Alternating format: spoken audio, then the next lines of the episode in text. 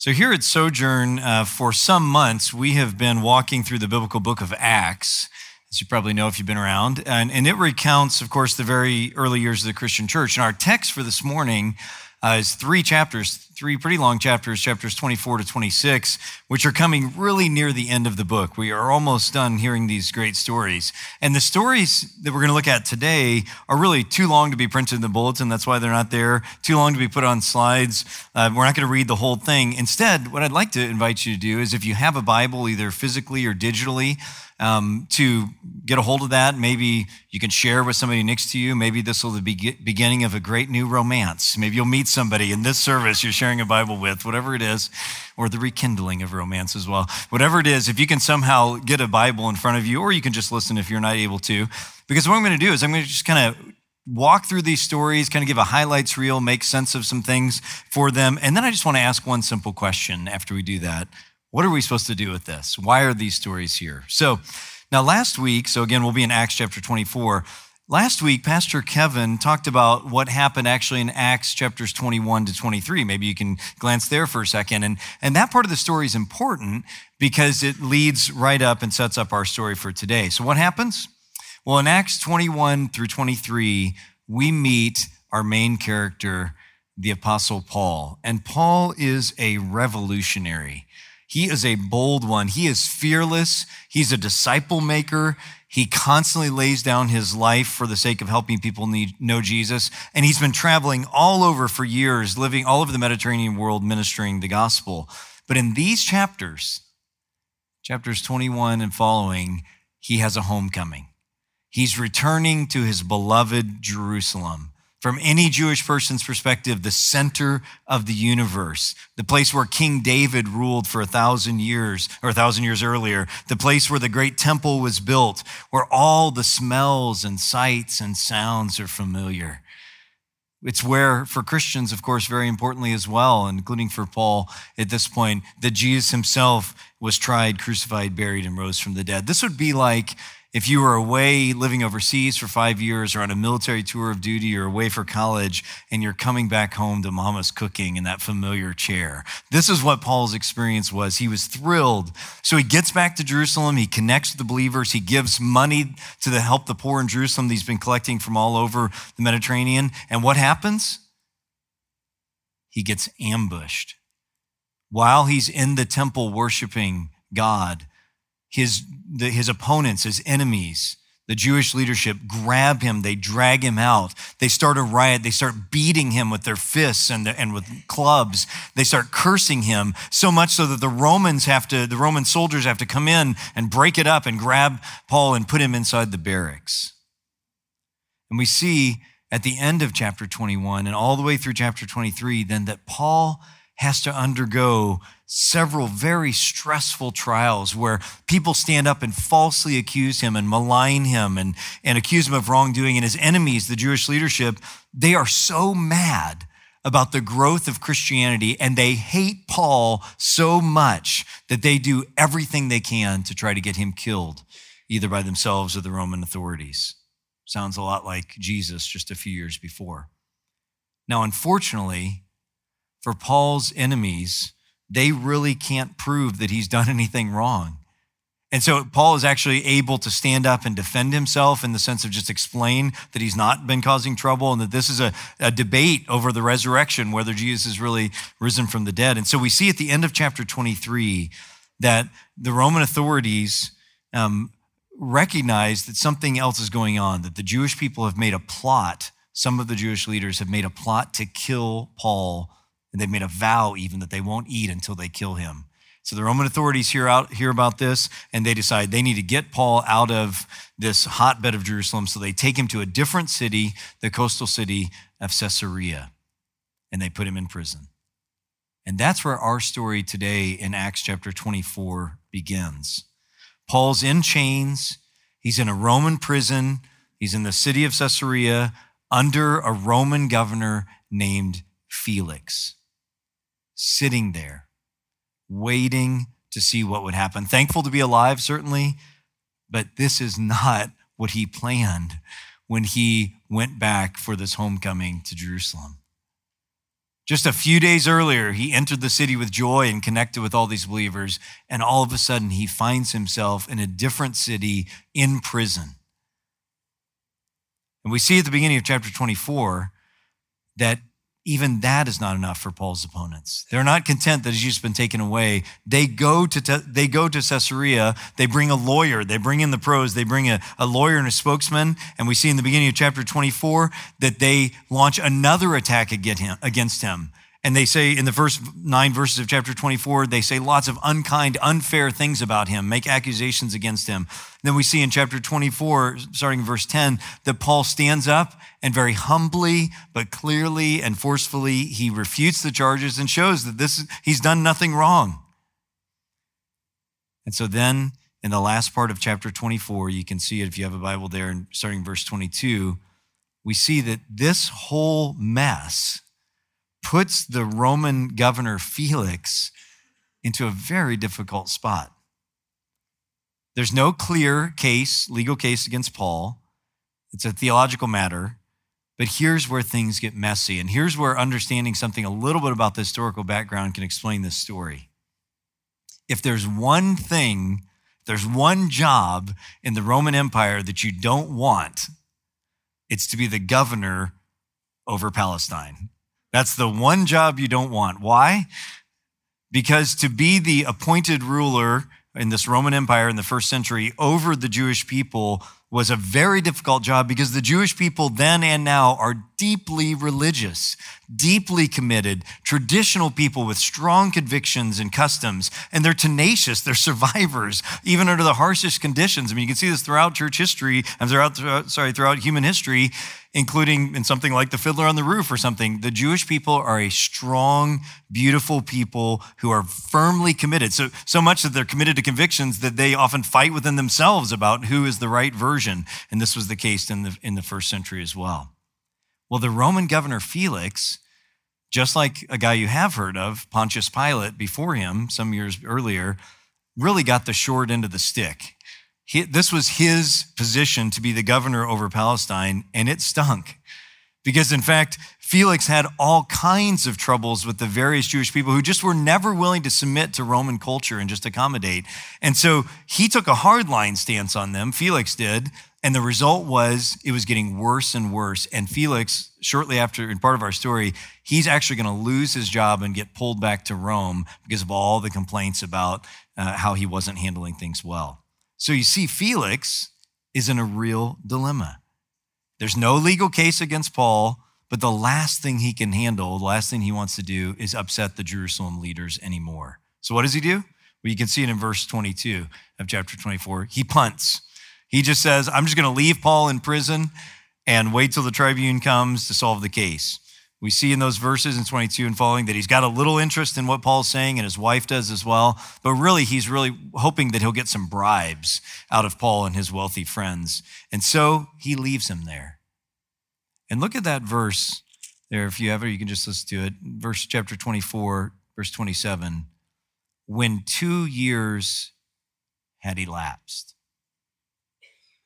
two years, Paul sits there Felix finally gets called back to Rome. He loses his post. A new governor is put in place named Festus. So here, now here we are two years later. In one, just a few words in our, in our Bible, two years have passed. Paul's been sitting in prison. His friends can come and provide for him. This is not like our prison systems where there's a weight room and medical care and job training and a cafeteria. This is a kind of prison where once you're in there, unless people come and help you, you just die. And so we see that God's people are coming and they're ministering and they're bringing scrolls to him and food and, and talking with him. But now the new governor's here. And so Paul's opponents are still not done. They hate him so much that they see their opportunity to try to get the case going again against Paul. So Festus arrives. He goes to Jerusalem to try to kind of meet these, the leaders there that he's going to have to govern over. And they see this opportunity to fight against Paul once again. Why? Well, it's because we know that even in prison, even though Luke doesn't tell us about it here, we know it from his letters that even when he's in prison, Paul is on mission. He's writing letters. He's ministering to people. Every single guard that he's that he's chained up with or serves him, he's sharing the gospel of Jesus Christ with them. And the result is that the Jewish leaders that are opposed to him are getting madder and madder because even in prison, Paul is spreading the gospel of Jesus Christ. So the new governor Festus shows up. He also wants to ingratiate himself to try to do better than his predecessor Felix did. So he agrees to let the Jewish leaders come to Caesarea and try him again. And so then we see in chapter 25 that they make accusations against Paul. He defends himself. And then if you look at the end of chapter uh, 25, you'll see that this puts Festus in the exact same dilemma that Felix was in. There's no charges against Paul that actually can stick, yet he doesn't want to make the Jewish leadership upset with them. So what does he have to do? So he suggests, well, why don't we just send Paul back to Jerusalem and you guys can deal with it? Well, Paul knows that that's going to end in his death, and he knows that God has called him to something more. So let your eyes rest on verse 10 of chapter 25. And here's what happens. Paul said, I'm standing before Caesar's tribunal where I ought to be tried. To the Jews, I've done no wrong, as you yourself know very well. If then I am a wrongdoer, I've committed anything for which I deserve to die, I did not seek to escape death. But if there's nothing to their charges against me, no one can give me up to them. I appeal to Caesar. It's just like if you're a US citizen and you're in another country, you have certain rights. And if you could get to the embassy, which would be American soil, even in another country, you can claim your American citizenship and rights. Well, Paul was not only a Jewish man, he was also a Roman citizen. And so he realizes God's called me to Rome. If I go back to Jerusalem, that's not where God's called me. I'm going to get killed. So I'm going to appeal to Caesar. And so you see then Festus's response in verse 12. When he had conferred with his council, he said, To Caesar you have appealed, to Caesar you shall go. Now, time keeps moving on in our story in chapter 25. There's some delay between this moment and when Paul's going to be sent to Rome, and he is going to be sent to Rome in, in what we'll see next week, the next chapters. But in the midst of that, one more little aspect of our story develops. And that is that Festus receives an official state visit from King Herod Agrippa II and his sister, Princess Bernice. Who is this? Well, if you recognize that name, King Herod Agrippa II, you hear the Herod part. This is actually the grandson of the Herod that you meet back in Matthew chapters 1 and 2, who Herod the Great, who built the temple and killed all the young boys in Jesus' day. It's the son of the next Herod, Herod Agrippa I, who was the one who we met in Acts chapter 12, who killed James, the brother of John, one of the disciples. And now this is the third in the line of these corrupt people who all took upon themselves king of the Jews. They were Jewish people who were in cahoots with the Romans and took upon this title, king of the Jews. So he arrives. And, uh, you know, they're hanging out and shop talk comes up at some point between the governor Festus and, and Princess Agrippa or Prince Agrippa or King Agrippa. And they end up, end up talking about this issue of Paul.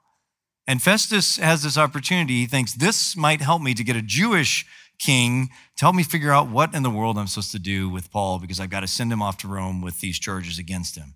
So we read, if you look in the end of chapter 25 there, what happens is there comes a day where there's this big pomp and circumstance. So um, the King Agrippa is there, Governor Festus, Princess Bernice, music, honor, banners, Roman centurions everywhere. They set up this big courtroom, and then they bring up Paul a guy who's been in prison for a couple of years, who by traditional accounts was short and bald, had big bushy eyebrows, some of the church fathers say, a hooked nose. He's wearing peasant clothes. He's probably emaciated from being in prison. And he's brought before all this pomp and circumstance, and they permit him to speak.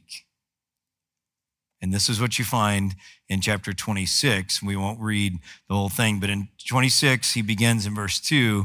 He says, I consider myself fortunate that it's before you, King Agrippa, that I'm going to make my defense today against all the accusations of the Jews, especially because you are familiar with the customs and controversies of the Jews. Therefore, I beg you to listen to me patiently.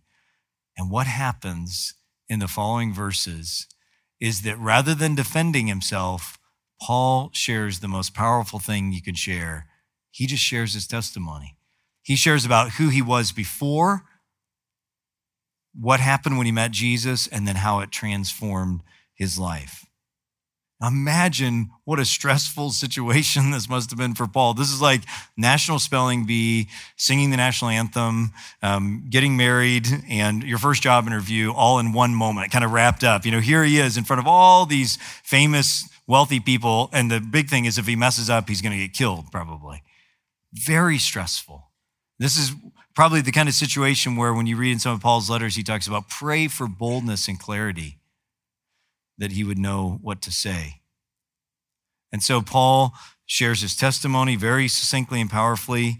And it's, it's so unexpected that this short, little, bald, crippled over person is speaking with such power and authority if you look in chapter 26, verse 24, finally the governor interrupts him and says, Paul, you, verse 24, you are out of your mind. Your great learning is driving you out of your mind.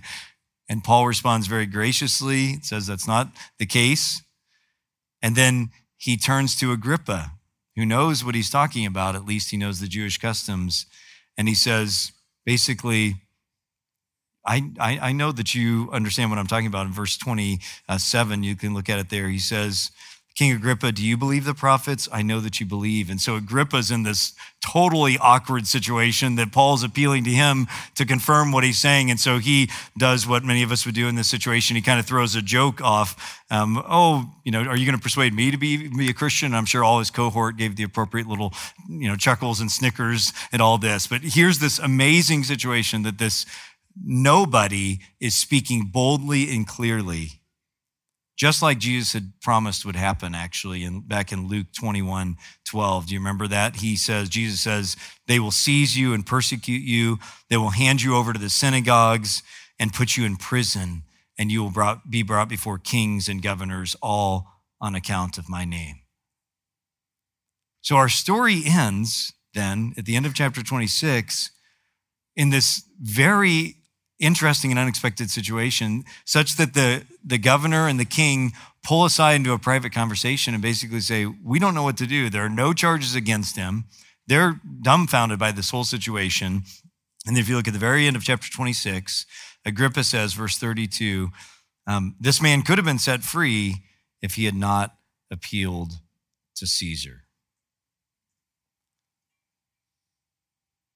It's an interesting story.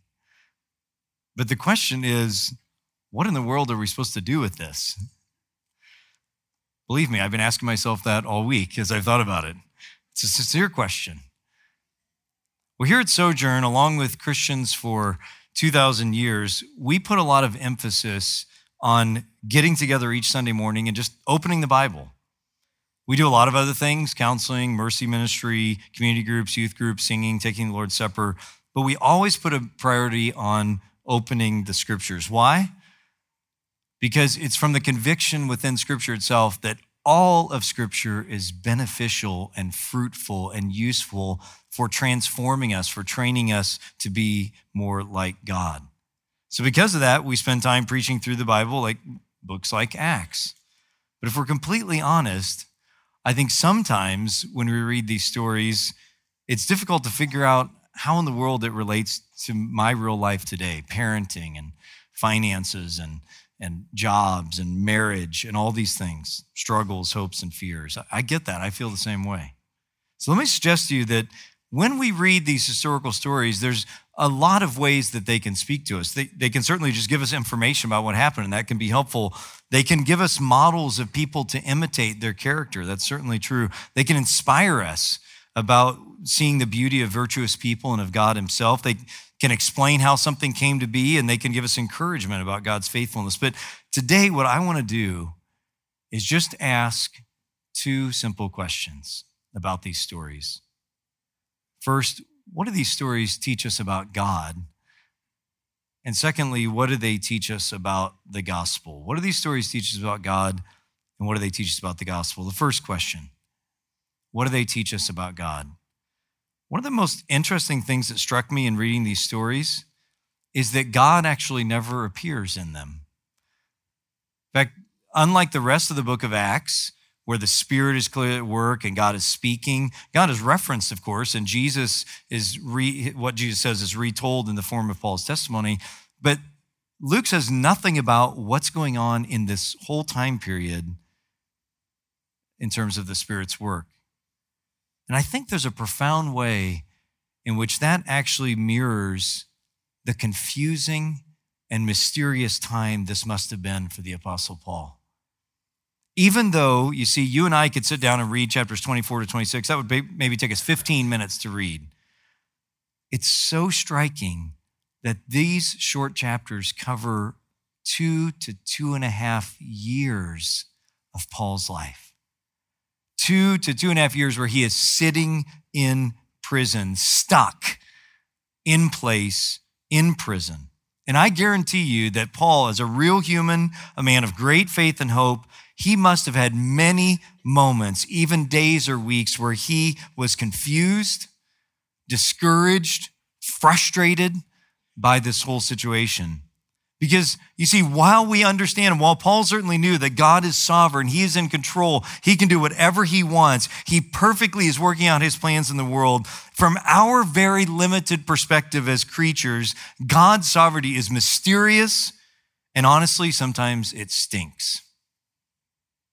Let me say that again. God is certainly orchestrating his plans in the world, and Paul knew that. But from our limited perspective, it's mysterious and sometimes really stinks. This whole two year mess with its trials, its stresses, its frustrations, all happened because Paul was obeying God.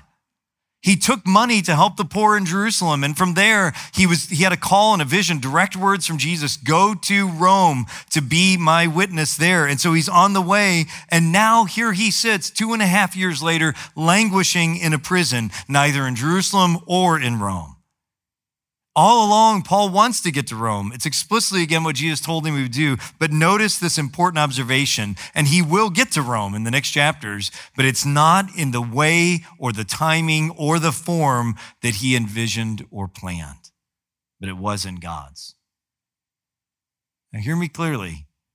None of us can ever claim to read the tea leaves of providence and know exactly what God's doing in our lives or somebody else's life. Especially, don't assume we know what somebody else is going on in somebody else's life. As one of my mentors always used to say, God is doing a thousand good things in every situation. Only God can see the whole map of our lives with all its twists and turns. We can never claim to do that. But it does seem to me that just like he did for Paul, I think God often brings us into holding patterns, into frustration, frustrating situations, even setbacks, precisely because he wants to deepen his transforming work in our lives.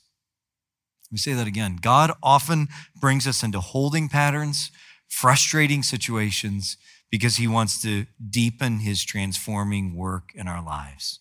Think about Paul with me. He was an amazingly gifted and effective and energetic man, traveling and working all over, preaching, teaching, ministering to people, discipling people, writing letters. I cannot help but wonder if God was intentionally slowing the amazing Apostle Paul down so that he could get connected with the Lord and stay connected with the Lord and his own soul you want to think of it from an Enneagram perspective, the Apostle Paul is definitely a one. And before he was converted, he was an unresourceful one, I think, a strong moral crusader in this sense. And for a guy like that, who's on mission to then all of a sudden have everything taken away and be stuck in a prison for two and a half years, that's hard. Imagine that whatever you're good at, whatever your passion is, whether it's a hobby or your job, something that you really feel alive doing, something you even feel clearly called to do, and you maybe have had success doing it, and, and you have plans for taking it to the next level, and you're dreaming, and, and God is in it, and you're working towards it, and then all of a sudden, out of the blue, one day, right in the midst of everything going great, it's all taken away. That's hard. In fact, I think we have reason to believe from Paul's own testimony, his own letters, that him being forced to slow down so that he could be connected with God and himself and others is exactly what was going on here. I think, for example, of what he says in 2 Corinthians chapter 1. Paul is talking about all his great afflictions he encountered. He talks about having a sentence of death hanging over him. And then he says this this sentence of death was on us, he says, was to make us rely not on ourselves, but on God who raises the dead. On him we have set our hope that he will deliver us again. Paul also talks about God comforting him in the afflictions so that he can comfort others. Later on in the same book, he talks, and you may have heard of this, of Paul having a thorn in the flesh, some affliction. We don't know exactly what it was, but some affliction that he asked God to remove, but he came to realize that this affliction was for his good. And Paul, by Paul's own words, he says, so that he might not become conceited. Friends, if there's any Christian in the history of Christians who has the right to be just a little conceited, I think we could give that to the Apostle Paul. He laid down his life. He planted churches all over the Mediterranean. He was the lead apostle. He wrote half the New Testament. Right? Can we give him a little opportunity to have a little self pride and a little uh, pride in his accomplishments? Paul would say no. And God would say no. And Paul embraced this intentional thorn in the flesh, whatever it is that slowed him down and frustrated him and made him not as maybe efficient as he would want. And he embraced it as a gift so that he might not become conceited. Now, while those cases that Paul's talking about are not specific about Caesarea imprisonment, I think Paul clearly knew and would apply to these years as well that God used trials and difficulties to recenter him. And he does so for you and me too. Recentering us, reorienting us, reconnecting us to our bodies and ourselves, and to keep us grounded and upward looking but it stinks. This past weekend, I was uh, involved again, as I have been for many years, with a men's ministry and group called Men at the Cross. And I was away uh, for that this last weekend. And I, it was coming off an extremely busy couple of months of traveling and speaking and teaching and writing and, and lots of doing lots of things all over the place. And I was committed to this weekend, you know, many months before. But I was starting to dread it, honestly, because it's a very exhausting weekend. It's not, we're not just sitting around on a porch or something, you know, for it's not a retreat in that sense. It's a very intentional weekend where you have to really start paying attention to what's going on inside. The things that were required of me and the way the weekend was structured, I had certain responsibilities. I had to slow down and I had to start paying attention to what's going on inside of me. And I had to be really present with the men I was with. And it was hard because it's a rare thing in my life, this group I'm involved with, where I can't just sort of power through on my own wits and strength. A lot of my life, I'm just winging it all the time, right? Just running and winging it. But this was a weekend where I couldn't just, couldn't get away with that. And so it was really hard. And the first half of it, I felt really disconnected, really struggled to be present, really almost regretted that I had gone. But then something happened. I had a, a vision in my mind of my body like running, like a stick figure running really fast, but my soul a couple of steps behind. And sometime on Saturday that weekend, I felt like my soul, because I was forced to slow way down, my soul finally caught up with my body. And I started to pay attention to some things that were going on inside of me. It was precisely that being forced to slow down and not just get away with running all the time that was the source of life to me. Have you experienced what I'm talking about? Maybe through a job loss, illness, infertility, relationship disaster, depression. I don't know. Maybe you're experiencing it right now. You thought it was clear what your Rome was. You thought it was clear where you were going and what you were called to and what the future looked like. And, and it was good and God was in it. And then all of a sudden, it just doesn't work out. I don't know what all is God is doing, and I, I'm not going to pontificate that I know exactly what He's doing, but I would invite you to embrace these frustrating situations at least as this, as a, as a gift opportunity, if I can make up a word, a gift opportunity. It's not a very pretty word, but a gift opportunity to get connected with God and yourself and with others. This, I think, is what Paul's experience was.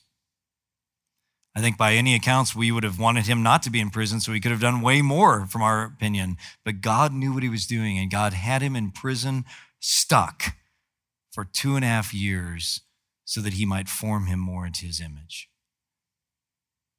So that's what I think, one of the things at least we can say that God, we learn about God and his beauty from these stories. But I said I wanted to ask a second question, and it's this What do these stories teach us about the gospel?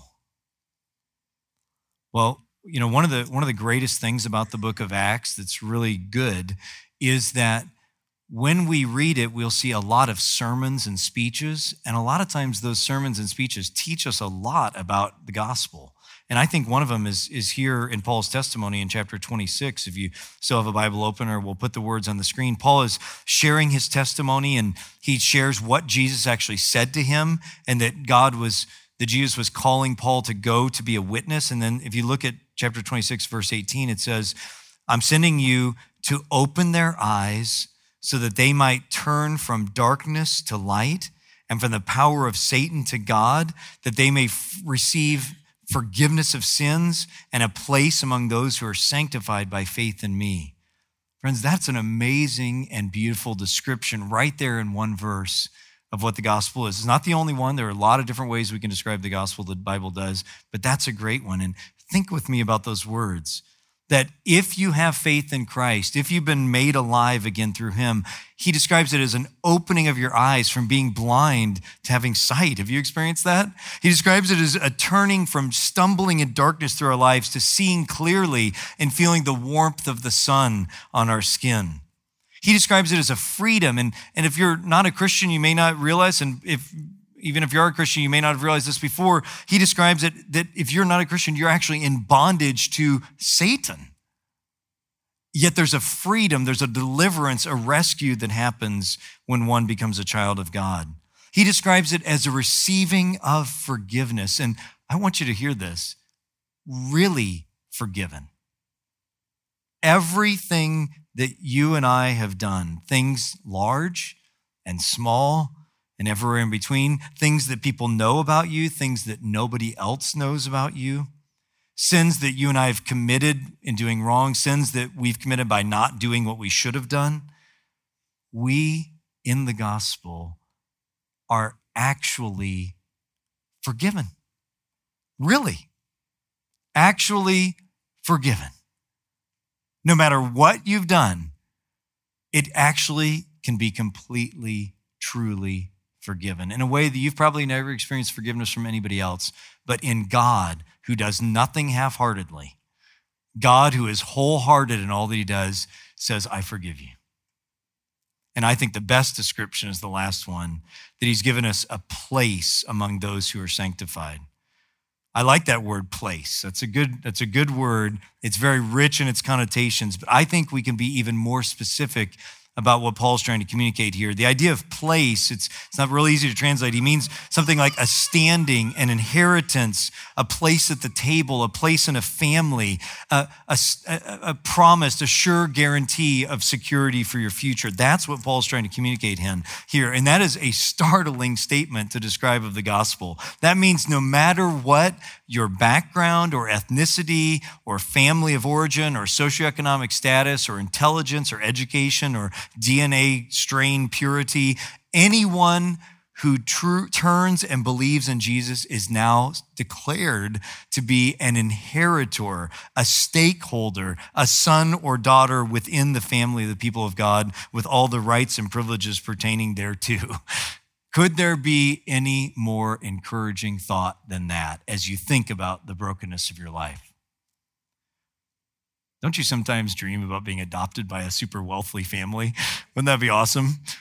I was recently spent some time with a 25 year old or so young woman who's part of a particularly wealthy family in America. If I told you the name of the large company they own, you would know it immediately. Of course, there's nothing inherently more important or special about her, but it was hard not to imagine with some envy, as she described very humbly, um, this very wealthy, happy, generous family and what their lives are like. It was hard not to think, That would be nice. If I didn't have to, if I didn't have to worry about a cell phone bill or how I'm going to pay for college for my kids, if I had millions and millions, you know. Uh, but here's the deal, friends. Even the wealthiest family's wealth could be gone tomorrow. But Paul is saying, Jesus is saying, that if you are a Christian, the gospel can be described as you have now been grafted into and said, Welcome, you're part of this family now. A family with a security and a life that is certain. So, one other thing I think that these stories teach us about the gospel, not only from those explicit words, but I think we also see one final thing about the beauty of the gospel here that it's even more than those words the gospel is the power by the Holy Spirit to be transformed. To go from being one person that you and I were before and not just sort of forgiven, but actually changed to be a different person.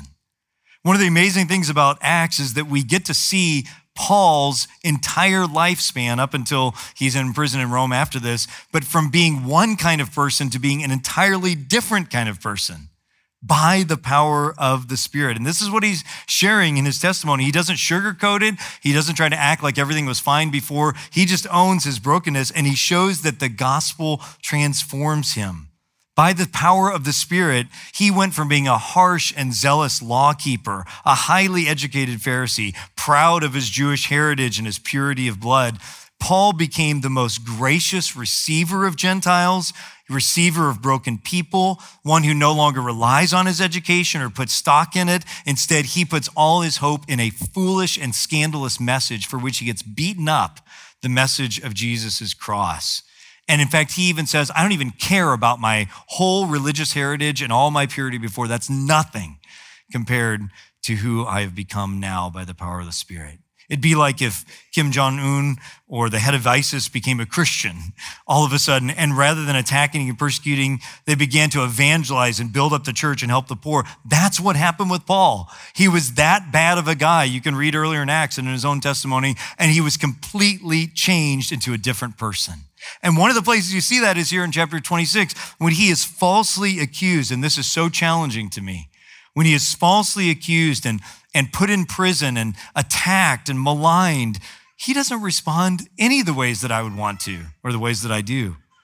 He wasn't contentious, he wasn't disrespectful, he wasn't slanderous. You could just see in all his speeches here, he doesn't blast these people, Jewish leaders or Romans. He doesn't threaten them, he doesn't curse them, he doesn't have his own plans to undermine them. Instead, he just shows up and shares the testimony of who he was, how he met Jesus, and how that transformed him. You see, the gospel message is not just a message of the forgiveness of sins, it is the good news that God is actually changing us from being one kind of people to another. I want to be more patient. I want to be more kind, more hopeful, more loving. I don't want to be harsh and self promoting and arrogant and angry. Can I just fix those things in myself? No, I cannot. But we see in Paul's life and billions of Christians over the last 2,000 years, including many in this room, that the gospel is the hope of the Holy Spirit transforming us into new people. I love what Paul says in 26, 22. To this day, I've had the help that comes from God, so I stand here testifying. It's that simple. God has been at work in my life, so I stand before you testifying, and I do as well. So, friends, as we conclude today, I just want to give you hope and courage. What do I want you to walk away with this week, thinking about, in addition to basketball, which is coming up? Wait till the prayer, then you can slip out. I want you to walk away from these stories from Paul's life with the reality that our God is a perfect and wise Father who always does what is best for us. Do you believe that? Always does what is his character is on the line with that. He always does what is best for us, even when that looks like and feels like being stuck. And it's because of God's work in the world through Jesus, and it's often through our stuckness that He is at work to transform us and make us into new people. beautiful people. And that's good news. It was good news for Paul in two and a half years in prison, which was not his plan or desire. And it's good news for you and me today in Louisville. Now, each week we gather to remind ourselves of the message that enabled Paul to endure that. And we remind ourselves not just with words that we can just dismiss in our mind, but we remind ourselves with our tongues and our mouths and our stomachs. We're reminded by taking of these physical symbols that all of this is true, and our only hope is the fact that on the night that Jesus was betrayed, he took bread and he broke it and he said, This is a symbol. This is my body. This breaking of bread is what's going to happen to me. And he took wine and he said, This red, beautiful wine represents my blood that I'm going to shed for you. And friends, if you're a Christian, we invite you to come forward today and with your body be reminded by tasting and seeing that the Lord is good by this reminder. So I'm going to pray. The musicians are going to come forward. And then if you're a Christian, think for a moment, center your soul before God, and then come with joy and partake of this. Let's pray together.